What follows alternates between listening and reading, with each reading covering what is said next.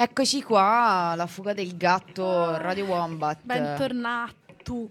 Bentornato. Come sempre ci, ci salutiamo Eh, da beh, sole. Certo.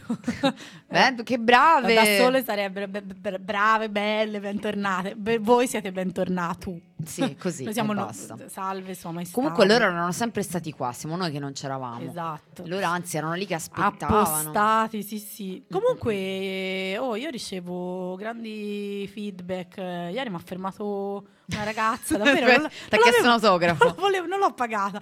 Oh, mi ha fermato una, ha fatto, ah, bella la trasmissione su... Eh, è Perché ti hanno piaciuta." riconosciuto la voce? No, Perché gli hai chiesto, tipo, sei entrata in un Sì, tabaccaio e hai chiesto ho sigarette. detto, ah, ma te sei quell'altra, quella, cioè, c'è quella brava e quell'altra, te sei quell'altra. Ah, no, già, no, una già. ragazza era in, po- in polveriera mi ha detto, ah, ma che bella la trasmissione sulle colonne musiche dei film di Kubrick. Ho Quella di cinema. Ha fatto No, sentire anche veramente. mio fratello, quindi vedi, si Ah. sparge la voce. Ah, e quindi Sì, non è che era simpatica. convinta. La- da oggi è mia amica lei. Cioè, non era convinta che fosse un'altra trasmissione, cioè parlava No, no, proprio parlava della di fuga noi, ha detto ah che bella la trasmissione Ah. Comple- quindi grazie ragazza tra l'altro fantastica con i capelli rossi bellissima e, è- è da cioè, ora oggi però non è che puoi proprio così fare le So, sviolinate. però grazie Vabbè, grazie. un'ammiratrice un- mi capita all'anno Brava, la salutiamo. sì la salutiamo eh, non mi ricordo il nome perdonami Dai, ma, oh, ricordo. scusa. scusa però capelli rossi Capelli, Dai, capelli rossi. Anna dai capelli rossi. Vabbè, lasciamo stare. Ciao Andiamo grazie. avanti. TVB Bene, siamo appena arrivate, già abbiamo fatto almeno 3-4 il gaff. disagio Allora, la fuga del gatto, Radio Wombat. Ovviamente siamo tornate dopo un bel po' di pausa e di ehm, così tempo per riflettere. Noi abbiamo Sì. impiegato, ora voi magari potreste pensare che noi eravamo a farsi cazzi nostri. No, no, che figurati no, no. Sicuro non a divertirci. Beh, quello nessuno, peraltro, perché il divertimento è vietato da circa un anno e mezzo. Però no, no, noi eravamo a studiare, Mhm. a studiare e abbiamo fatto un piano quinquennale per la prossima stagione, non la pro- questa stagione, Questa stagione. tra un anno. No, calma. La stagione della fuga del gatto. Abbiamo tantissimi temi nuovi per voi. No, vabbè, non tanto nuovi perché insomma sempre di musica classica si tratta, quindi Vabbè. insomma di nuovo Però come dire. Però ecco, eh, abbiamo r- rimesso a posto le cosette, abbiamo ci siamo fatti un piano, diciamo. Ora non vi sveliamo ovviamente No. perché no. poi, poi cambiamo idea, non è che... Però Sì. mh, insomma abbiamo in serbo per voi, ecco, ricchi premi e cotillon. Sì, esatto. Voi dice. pensavate che magari noi ci eravamo un po' lasciate andare? No. Speravate, secondo me No. pure un po'. E invece no, No, no, no, no, no. E quindi iniziamo oggi con Haydn. Perché Iniziamo davvero perché insomma eh, direi che con lui si inizia proprio un po', un po', sono un po' le basi, è come dire no, fai matematica, eh, almeno le frazioni, dico, cioè io non le so, però insomma sono normali, le sa. chi le sa, contare, ecco le tabelline, almeno fino a quella del 5, no? Sì, E sì. così è nella musica classica, cioè c'è quella roba e dici vabbè, però almeno Haydn te lo Eh. devi accollare perché non... Sì, che, che- allora, ora, visto che siamo tra di noi, no, non ci ascolta nessuno. cioè, io Certo. non, non- è che veramente poi me l'ero poi tanto spesso filata. Ma perché lei è una signorina un po' all'avanguardia, è sempre un po' sulle cose, invece la base bisogna... no, è vero. La base è veramente quella. eh. Io in realtà sì, sulle mie baroccate, che sono sempre lì Sì, su poi 600. sono cose 700. ricercate, capito? Eh, invece poi po'- sono andata e soprattutto Aiden, Eh. lo vedremo, c'ha questa cosa che a me mi piace tantissimo, che era allegro, cazzo. Eh, sì. Cioè, finalmente era uno che ah, cioè non c'è sta sta a menare cosa lo Sturm und Drang, la- l'ansia di Ragazzi, vivere, l'angoscia. No, lui era gioviale. Ma perché a Vienna, capito? In quel periodo si mangiavano le sacre, stavano bene. Infatti anche Stava Mozart, bene. vedi, si diverte. Cioè- Infatti anche Mo vedremo poi quanto Mozart sia stato influenzato da Haydn, Secondo ovviamente, facciano- come tutti poi del resto dopo, perché veramente ovviamente non si inventa nulla, soprattutto nella musica classica. Però Sì. veramente Haydn, vedremo quanto Haydn ha influenzato appunto il fam- padre della sinfonia, non a caso. della sinfonia, chiamato. forse uno dei ehm, creatori della forma quartetto d'archi, o perlomeno quello che l'ha portata all'apice. a lui, sì. Mm. Vabbè, vabbè, ora poi insomma indagheremo tutto quanto, c'è, c'è tempo in questa lunga puntata. Eh, Franz Joseph Haydn ehm, nasce nel 1732 a, come si dice, boh, Roharau. Non, non ci Non provo. lo so, cioè, mi viene Guardi, nazista solo a leggere. Io non ci provo. Ehm, e muore a Vienna il 1809. È stato appunto ovviamente un compositore austriaco, ci dice Wikipedia perché non è mai prodiga di dettagli. Certo. E però, po- riassumendo, potremmo, come un po' abbiamo detto, uno dei maggiori esponenti del classicismo viennese, qui, po- qui proprio prosopopea. Eh, vabbè. E eh, considerato appunto il padre della sinfonia e del quartetto d'archi. Vabbè, ma questo lo sapevamo, l'abbiamo detto anche noi, non è che ora ci serviva. E, mm, allora, noi abbiamo pensato di approcciare, come spesso abbiamo fatto qui alla Fuga del Gatto, la questione Haydn ehm, seguendo il filo logico della sua vita. Quindi, chiaramente andremo un po' in ordine mh, nelle sue vicende mh, biografiche. Eh, fondamentalmente si potrebbe dividere la, la sua, la sua vita quantomeno artistica in tre filoni più o meno, è quello che abbiamo un po' fatto. Eh, ci sono chiaramente gli inizi dove la sua poetica, lo vedremo, è un po' più, beh, giustamente, giovanile, quindi è tutto un po' più frivolo. E poi, ovviamente, come è ovvio, si va un po' a incupire. Eh, certo. Però, vabbè. E il, il fulcro chiaramente resta nella seconda fase un po' della sua vita, poi lo vedremo, lui va in giro, viaggia, non rimane sempre eh, in Austria, se, se ne svagheggia di qua e di là e in realtà chiaramente il grosso delle sue opere, eh, quelle più famose, più conosciute, sono, si concentrano un po' in qualche decina di anni nel centro della sua vita. Vedremo poi con calma quali. Eh, come inizi- vuoi iniziare te? Iniziamo con le- l'inizio proprio della nascita. Beh, sì, um, in realtà appunto è interessante un po' fin dall'inizio così la, la storia di Haydn perché um, in realtà viene da una famiglia umile e numerosa, quindi non era, diciamo, così già, ecco, ehm, come dire, già, già, già- già privilegiato, già in, eh, no? In, ehm, così, in- in idea di potersi fare una carriera fulgida come sarà. Ehm, e leggevo appunto, perché non lo sapevo in realtà, che ehm, la, sua, la sua carriera nel- nella musica comincia, comincia in realtà con il canto.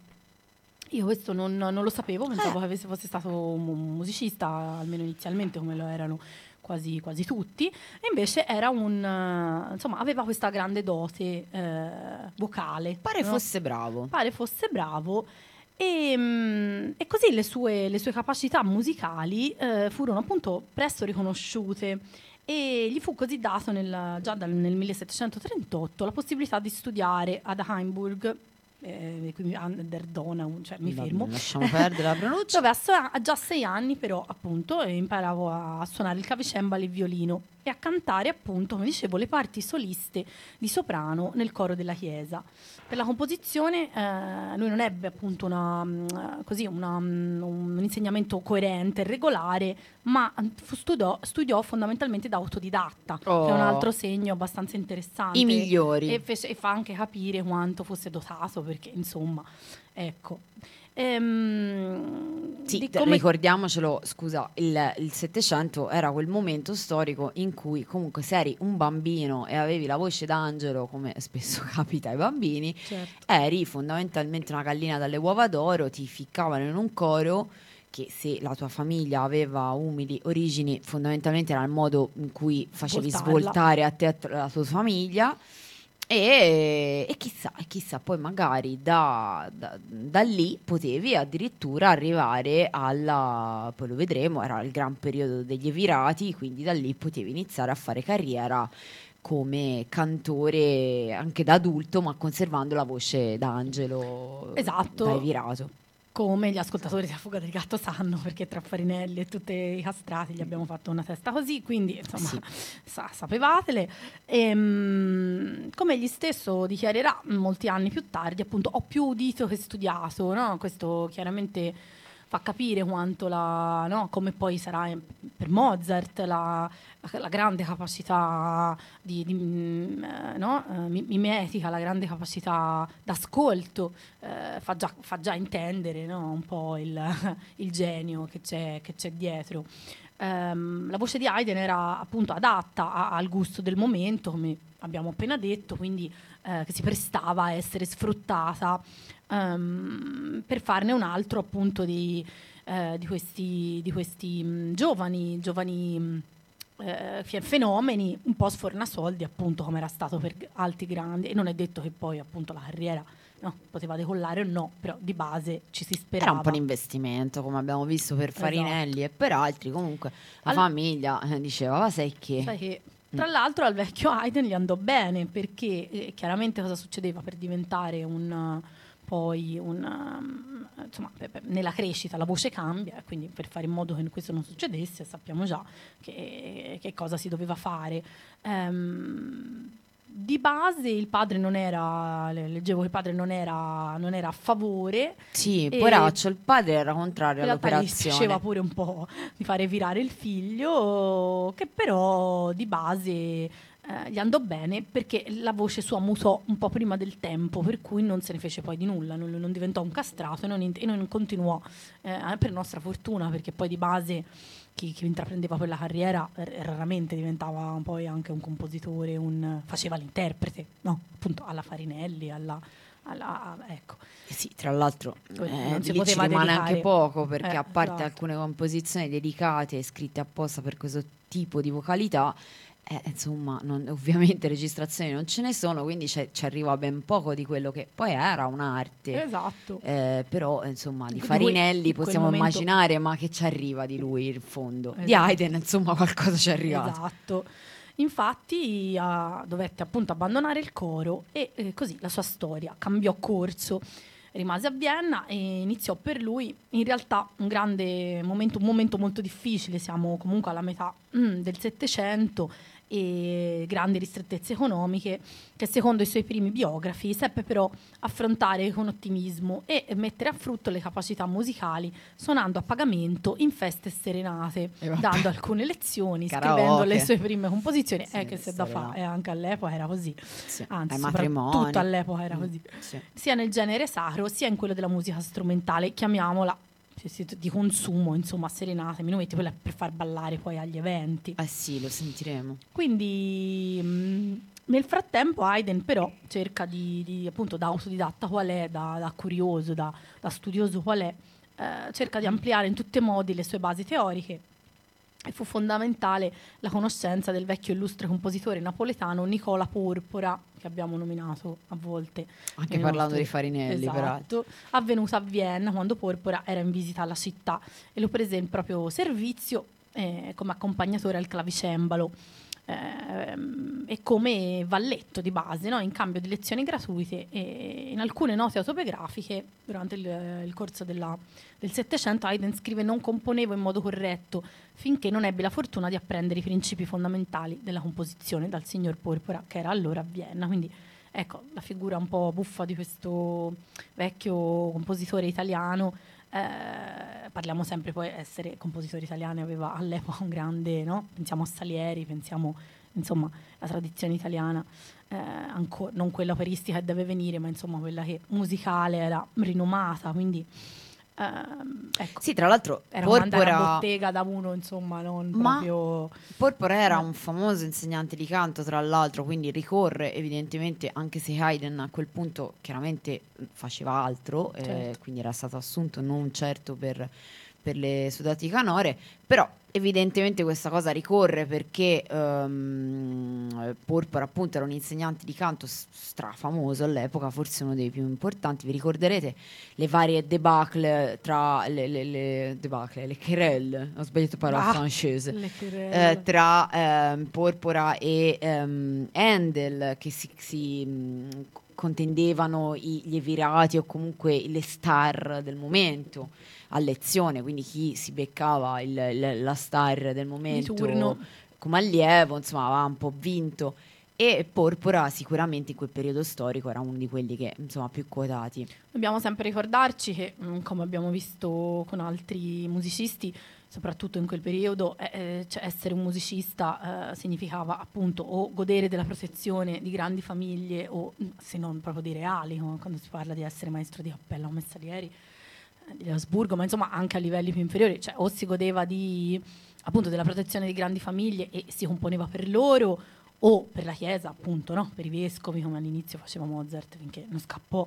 Quindi eri comunque a servizio di un signore o di una grande famiglia e, e questo valeva per tutti. Eh, eh, non, era, non, era, ancora arrivato, non era ancora il romanticismo in cui sì, anche se questo permaneva, però no, la figura del musicista riusciva a essere più divincolata. Siamo ancora davvero in un periodo in cui è praticamente impossibile non essere al soldo di, di qualcuno. E così infatti anche Haydn la sua, la sua, fama poi uh, andava gradualmente accrescendosi e uh, attraverso gli insegnamenti di Polpora e sempre questo autodidattismo, che non so se è una parola ma io la uso, um, cresceva la sua capacità e le sue e, e, e, la sua, e appunto di, di, conseguenza la sua fama, la protezione di, di, di, alcune famiglie aristocratiche che all'epoca era appunto decisiva per la carriera di un, un musicista tra cui, la, tra cui, quelle della contessa di Thun, eh, che dopo aver conosciuto le sue composizioni lo ingaggiò come insegnante di canto e di cembalo, quindi comunque lavoravi appunto per qualcuno. Eh sì. Eh, insomma, ci furono altri poi, eh, altri, altri, aristocratici che, che, che, insomma, lo, che, lo, raccomandarono fino al 1757 in cui eh, gli, gli venne dato questo impiego a tempo pieno presso il conte di Morzin L'incarico di Haydn presso il conte era quello di maestro di cappella, quindi ecco, eh, diciamo il più alto grado forse, no? eh, in questa veste diresse la piccola orchestra del conte per la quale scrisse, e qui ci siamo infatti, le sue prime sinfonie. Sì, il ruolo di, del cappello di, di cappello. il maestro di cappella, il cappellmeister era un, um, un ruolo de, tra i più importanti, vi ricorderete, insomma, banalmente Bach. E, e effettivamente era un ruolo che ti permetteva da un lato eh, ti costringeva a sfornare una se- enormità di, di, di, composizioni perché eh, ti pagavano per questo e poi in qualche modo ti dava anche la possibilità di sperimentare volendo perché se è vero che comunque dovevi stare all'interno di un ambito di quello che ti veniva richiesto fondamentalmente, poi lo sentiremo, le prime opere erano qualcosa di assolutamente, um, sì, mm, come dire, di, di, di, prodotti richiesti, quindi sapevi che dovevi fare il minuetto, sapevi che dovevi fare qualcosa per intrattenere, per mettere bene eh, gli ospiti del conte e quindi lo facevi. Però allo stesso tempo per un musicista che ancora era un po' probabilmente alle prime armi, ai suoi primi passi, era un modo ovviamente eh, molto, molto prolifico per poter uh, creare, sperimentare quello che poi appunto è, di fatto è stata la sua base per poi poter andare oltre e trovare la sua poetica.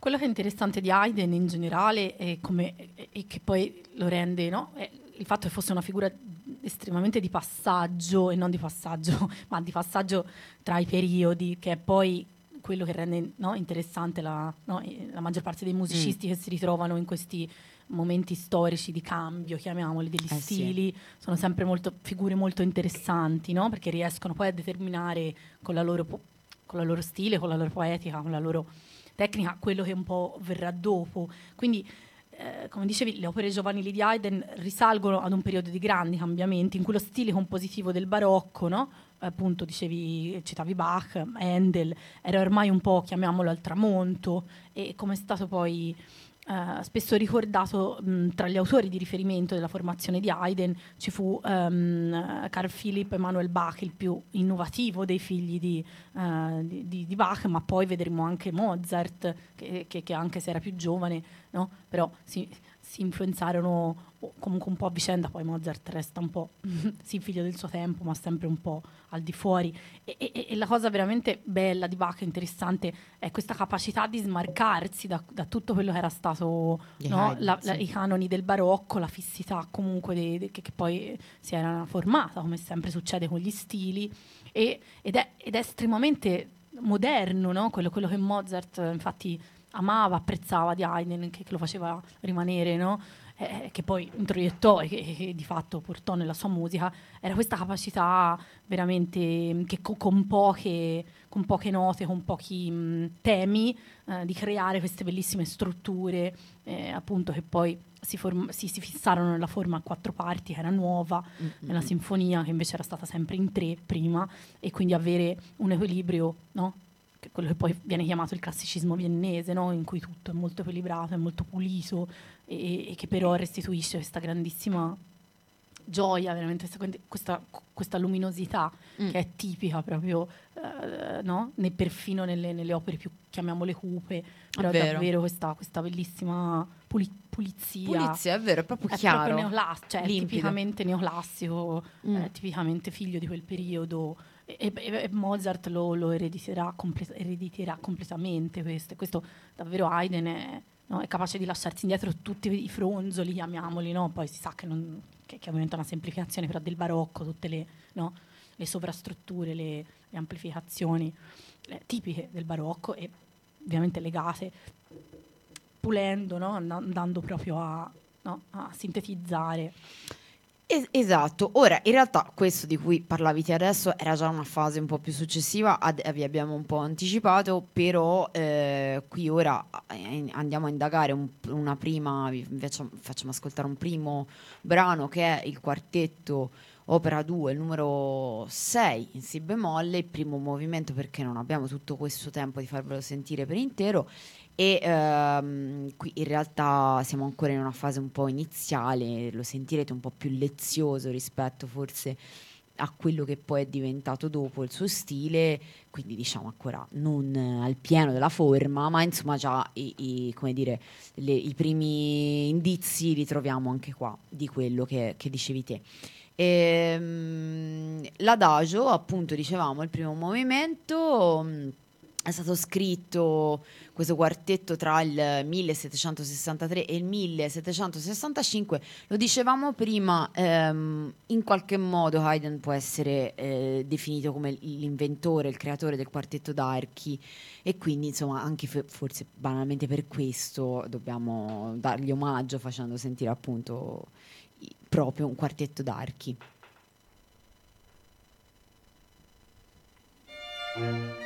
Thank you.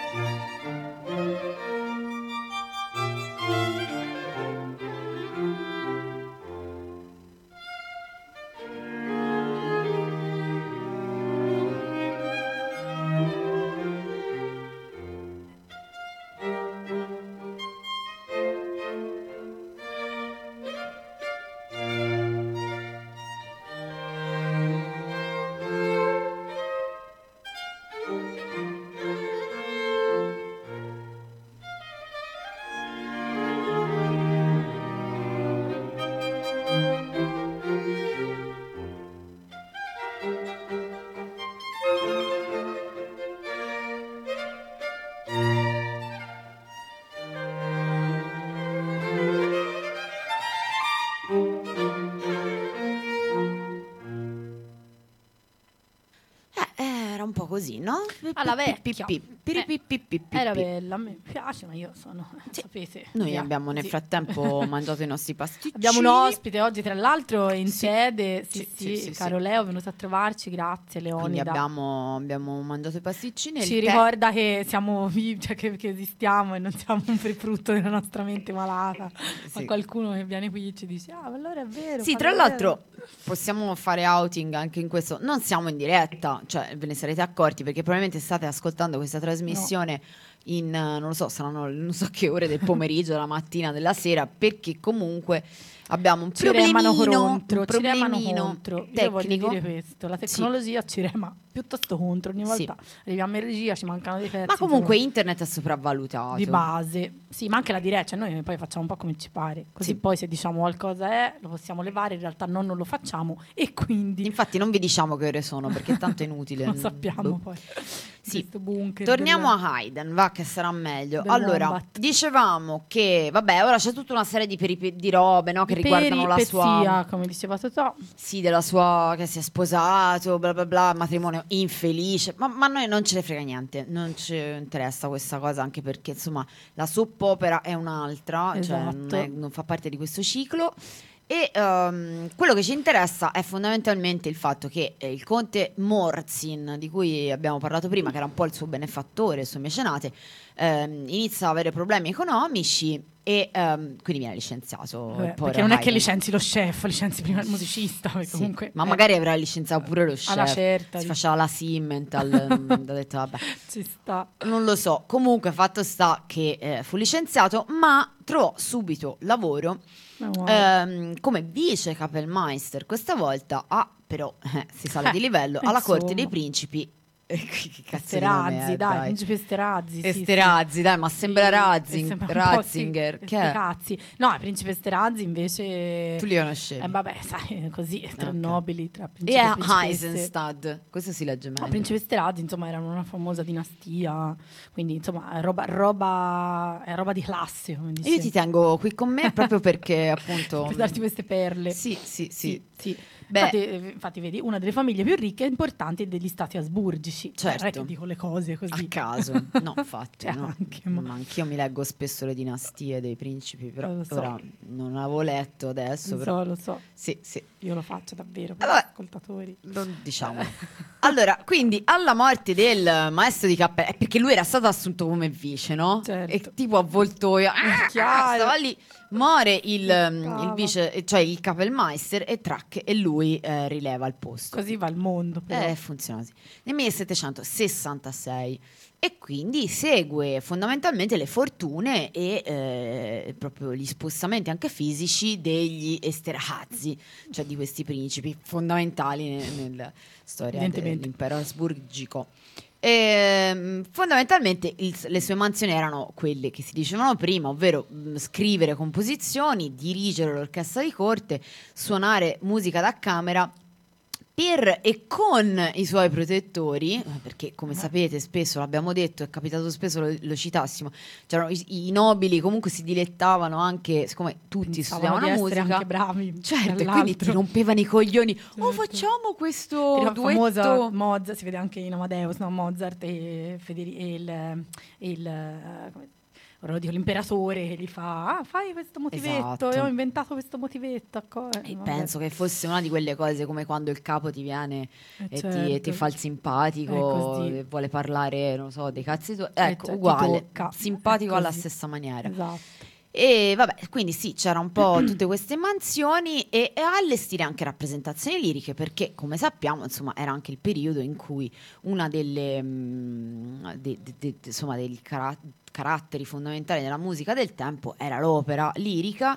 Anche per E- intrattenere gli ospiti. Esatto, aveva molto spesso un carattere privato, nel senso privato Anche, a corte certo. o comunque nelle- nei circoli ristretti della nobiltà, quindi non è che venivano rappresentate, sì, venivano anche rappresentate a teatro, ma Poi se in non c'hai il realtà castello col teatro dentro, eh, chi sei? chi nessuno, Cioè, nessuno, infatti. E quindi insomma Haydn fondamentalmente c'era un sacco da lavorare, ma era, boh, com- come dire, piuttosto fortunato, anche perché era partito s- imparando a suonare l'arpa da un mugnaio e insomma, Insomma. boh, il sogno americano si potrebbe dire.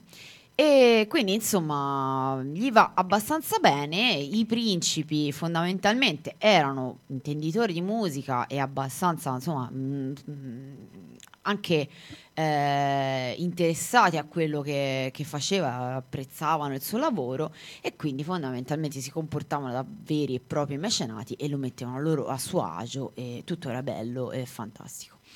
Passano circa 30 anni al servizio di questa Ah. famiglia, insomma non pochi, e è questo il momento in cui fondamentalmente Haydn, in questa situazione di agio, di tranquillità, si eh, prende il lusso di comporre il- la più grossa parte e forse anche la parte più importante del suo lavoro. Quindi compone una mole impressionante di opere e piano piano, come dicevamo prima, eh, riesce a raffinare il proprio stile, a, a capire un po' meglio dove voleva andare a parare, studiando da- da- da- dai suoi contemporanei e da chi l'aveva preceduto e eh, sperimentando, avendo la possibilità e la tranquillità di poter sperimentare, eh, piano piano riesce ad arrivare a quello che poi noi adesso consideriamo come un, un pilastro della, della- della musica. Ehm, quindi mh, ci sono moltissime sinfonie in questo periodo. Eh, che però in realtà anche altra cosa interessante è che comunque questo ingaggio non gli precludeva la possibilità di ricevere commissioni anche esterne, quindi in realtà non era il suo un, un lavoro, mh, come dire, proprio la, da marchetta stretta. Per Totale. Cui, no, in realtà... Poteva pure lavorare per qualcun altro. Anche nel tempo libero, così la notte, lavorare anche per qualcun altro. Però questo oggettivamente era um, una libertà di cui tanti musicisti non hanno potuto godere.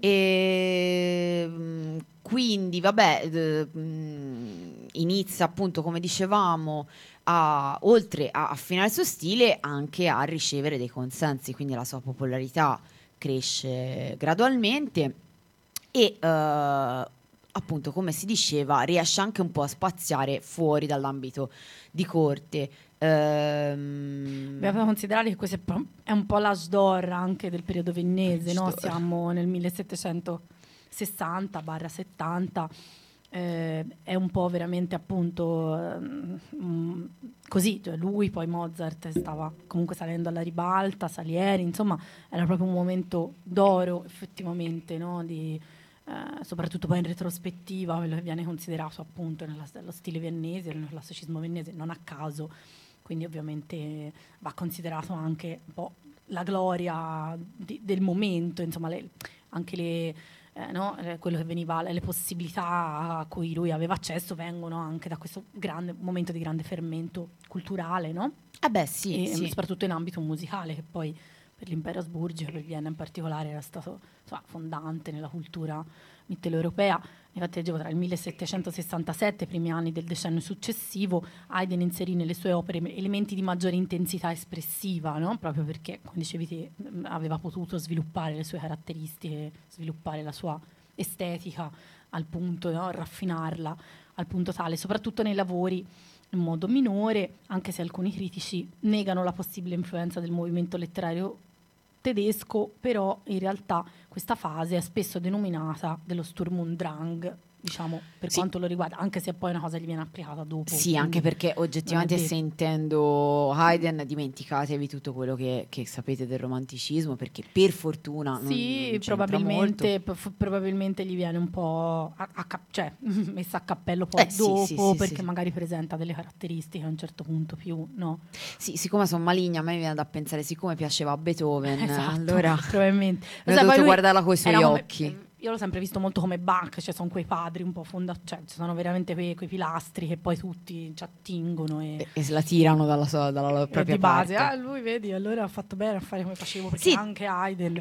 Tra l'altro, appunto, qui si parla di sinfonie in modo minore, che però si diceva prima a microfoni spenti che in realtà eh, sono pochissime le, le, le opere che ha composto in modalità minore, cioè in realtà anzi quasi tutte sono maggiori, si sente perché si appunto ha un carattere, lo, lo vedremo appunto, eh, ma l'abbiamo già peraltro detto, eh, allegro, aperto, limpido e tutto quanto e, e mm, chiaramente non assolutamente lontano da invece il modo minore che ha un carattere tenebroso, eh, tormentato in qualche maniera. Però è vero anche che anche se sono poche queste opere in modalità minore ci sono e sono importanti e sono particolarmente poi belle, sempre a voler eh, alla fuga del gatto l'abbiamo detto più volte, a voler un po' sfatare il mito che le cose allegre sono allegre, le cose tristi sono tristi. Chiaro. No, in realtà, anzi, anzi è nella, nel mix che le cose si fanno interessanti.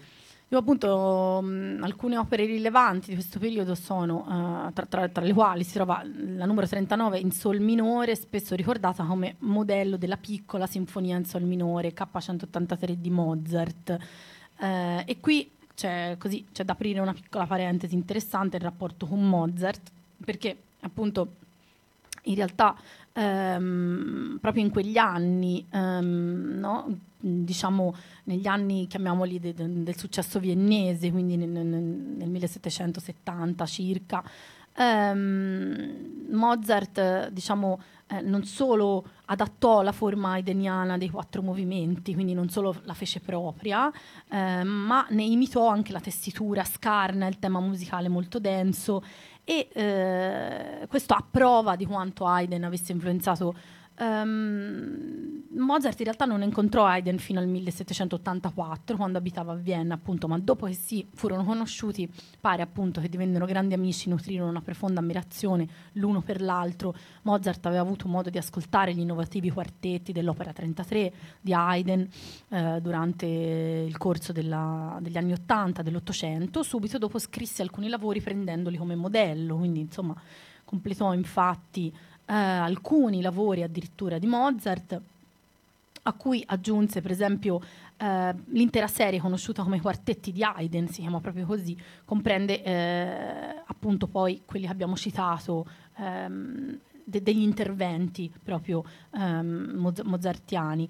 Quindi ehm, ciascuno di questi quartetti poi ha, ha, un carattere altamente sperimentale e come tale costituisce un degno omaggio per il compositore eh, che Mozart considerava il più sperimentale all'epoca, ecco, proprio Mozart lo vedeva come uno sperimentatore, come, come uno che aveva provato no? a, appunto a cambiare quello che era lo stile vigente. Quindi eh, loro si incontrarono appunto a Vienna eh, e addirittura formarono un quartetto d'archi nel 1784 in cui Haydn era primo violino eh, e Mozart era la viola, quindi suonarono proprio insieme. Scusa, c'erano altri musicisti tra l'altro molto famosi e all'inizio del 1885 Mozart diede una festa a un quartetto per celebrare l'ingresso di Haydn nella massoneria. Quindi, ah beh, beh, eh, beh. a tale festa furono eseguiti tutti i suoi quartetti di Haydn, eh, quindi per omaggiarlo. Quest'ultimo rimase così impressionato che disse al padre di Mozart eh, dav- davvero vi dico che vostro figlio è il più grande compositore che io conosca, la persona di persona o di nome, egli ha un buon gusto, cosa ancora più importante, ha una profondissima conoscenza dell'arte di comporre, quindi anche dopo essere stato maestro di Beethoven, perché poi Haydn, vedremo, sarà maestro di Beethoven negli anni 90, Haydn non cambiò mai la sua idea su Mozart e come dargliene torto, direi, fino alla sua morte prematura Mozart continuò ad ammirare Haydn e imparare da lui. Haydn da parte sua fu attento a mantenere la sua originalità e adottò soltanto alcune espressioni tipicamente mozartiane contrariamente a quanto si è scritto invece no, in, eh, in, molte biografie, ehm, Mozart in realtà era considerato dai vienesi al pari di Haydn, quindi nonostante la giovane, insomma, la, giovane, la, la più giovane età. Quindi certo. grande fu, come dire, la, veramente lo scambio non solo umano, ma veramente di... Cioè, Mozart andò proprio a mettere mano alle partiture di Haydn, riprese, ma, e infatti ci sono dei momenti in cui è veramente difficile distinguerli se non si conosce bene, ci sono veramente dei momenti in cui mm, mm, davvero non si riconosce se, se è Mozart o Haydn, se non si conosce bene, perché davvero si somigliano estremamente. Ha un, ha un orecchio ovviamente non allenato a distinguerli, però ecco, questo è così un po' interessante, soprattutto per un Mozart no? che, che, che, raramente riusciva poi a, a farsi, cioè, difficilmente avere uno scambio. a farsi influenzare. Pensiamo mm. a Salieri che sì, mm. che lo ammirava, però insomma è ovvio che no, la roba così, così ferma di Salieri, così vecchia per Mozart, no? quando invece poi gli anni sono gli stessi fondamentalmente. Certo. Pensiamo invece a no, a quanto lui considerasse sperimentale mod- Haydn. Comunque la mia anima pop mi ha fatto pensare subito quando ti parlavi del quartetto con dentro Haydn e, e Mozart, cioè, alla, alla, super band. Certo, ovvio, alla cosa, alle, alla, al Dream Team, ti immagini? ah, cosa avrei dato? loro. Questi altri due poracci suonavano con loro. Vabbè, che passano in secondo piano, poi esatto. magari erano tipo i Kiss. Erano bravissimi, vabbè. esatto. Vabbè, vabbè. Eh, ah. E questo è Va bene, ora direi che è venuto il momento del secondo ascolto. Mm, siccome appunto alla fuga del gatto vi stupiamo sempre con trucchi, eh, esatto. non è che vi possiamo far sentire i soliti quartetti, le solite eh sinfonie, no, le cose certo. che comunque avete già ascoltato. No, noi vi facciamo ascoltare il mondo dell'ouverture dal mondo della luna. Che il mondo della luna è un dramma giocoso in tre atti scritto da Goldoni. Niente po', po' di meno che da capito, Goldoni. Per essere musicato in realtà da Galuppi. Eh, che effettivamente poi lo, lo, musica per la prima volta il 29 gennaio 1750 a, a Venezia al Teatro San Moisè e però poi il libretto fu ripreso da um, altri compositori come era um, uso fare nel, nell'epoca, eh, all'epoca, tra cui Paisiello e anche Haydn che lo musica nel 1777, quindi vent'anni dopo fondamentalmente. e ehm, famo 30. Il, il testo narra di un astrologo truffaldino. No, io ve l'ho voluto mettere questo ascolto, non tanto per il. Bellissimo. per- però mi piace la trama. È un astrologo truffaldino eclittico che mette in scena un'elaborata farsa con finti abitanti della Luna per sposare una delle figlie di buona fede, che comunque si chiamava così, e fa sposare l'altra figlia con l'amico Ernesto. Vabbè, Non lo so, mi piaceva un sacco questa bellissimo. Sì, poi cioè, Io mi immagino con la carta della stagnola, Sì, capito cosa. di lui che metteva in scena tutta sta, sta cosa stravella Esatto. a cui noi ci saremmo sicuramente prestate, quindi Subito. eh, subito. Quindi ci piaceva e Esatto. sì. E quindi vi facciamo sentire l'overture, appunto, Hob 2807, il numero di catalogo, come siamo precise.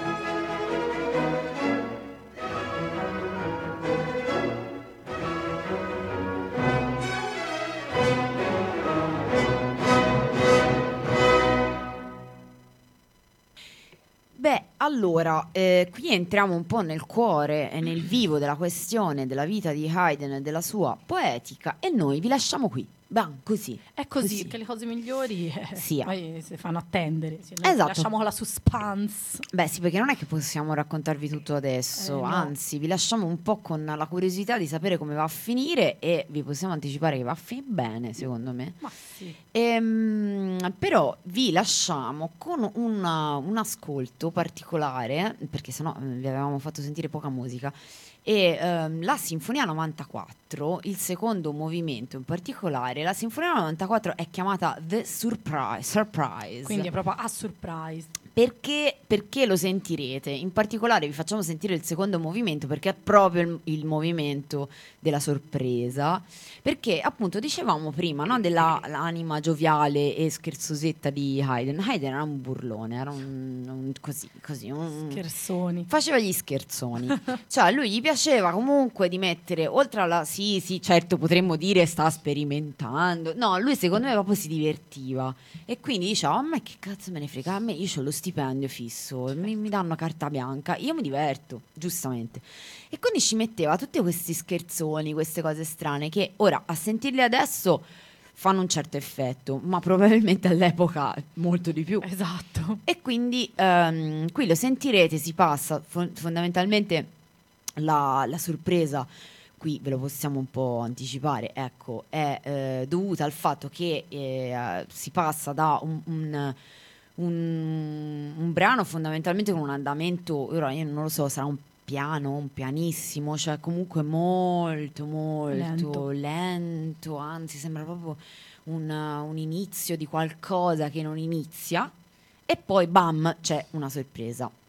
E c'è un, un fortissimo così buttato lì. E questi appunto sono questi, questi scherzoni Dovete anche ricordare sempre che eh, la gente era abituata alle forme della musica classica per quanto potessero essere nuove, quindi sapeva sempre bene o male che dopo l'adagio cosa aspettarsi Eh sì, perché comunque le con- è come noi con la, con la musica pop, cioè bene o male, no? il ritornello, il ponte, eh, è un esempio un po' estremo, però è per, per dire che davvero l'effetto, no, cambiare, me- inserire degli elementi in cui la, rit- la dinamica cambia improvvisamente, era, dava un effetto davvero sorpresa, così un po' eh, a cui la gente non era abituata fondamentalmente. Ma sì, tra l'altro- L'ascolto non era abituato. In Abbastanza gene- tipico anche di Mozart, questo infatti. Eh beh sì, fra l'altro appunto ora al di là di- della sorpresa proprio precisa, cioè è tutto molto strano questa, questa sonata perché, eh, questa sinfonia scusate, perché il primo movimento è un allegro eh, con un'introduzione lenta, Mm, poi c'è un'esposizione con tre gruppi tematici,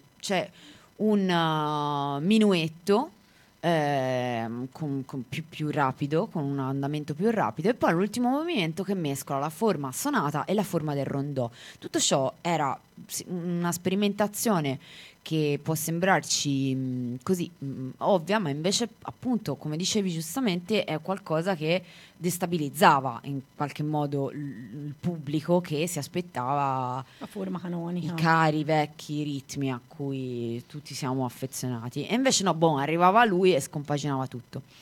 Quindi direi ascoltiamoci questa qui e con questo vi ehm, anche lasciamo e vi eh, appunto non- tanto non sappiamo che ore sono per voi, quindi boh, possiamo dirvi buonanotte, Vi buongiorno. troviamo eh, la, prossima, la prossima settimana con un'altra puntata della Fuga del gatto e la, la seconda parte di questa, di questa storia Esatto. di Haydn.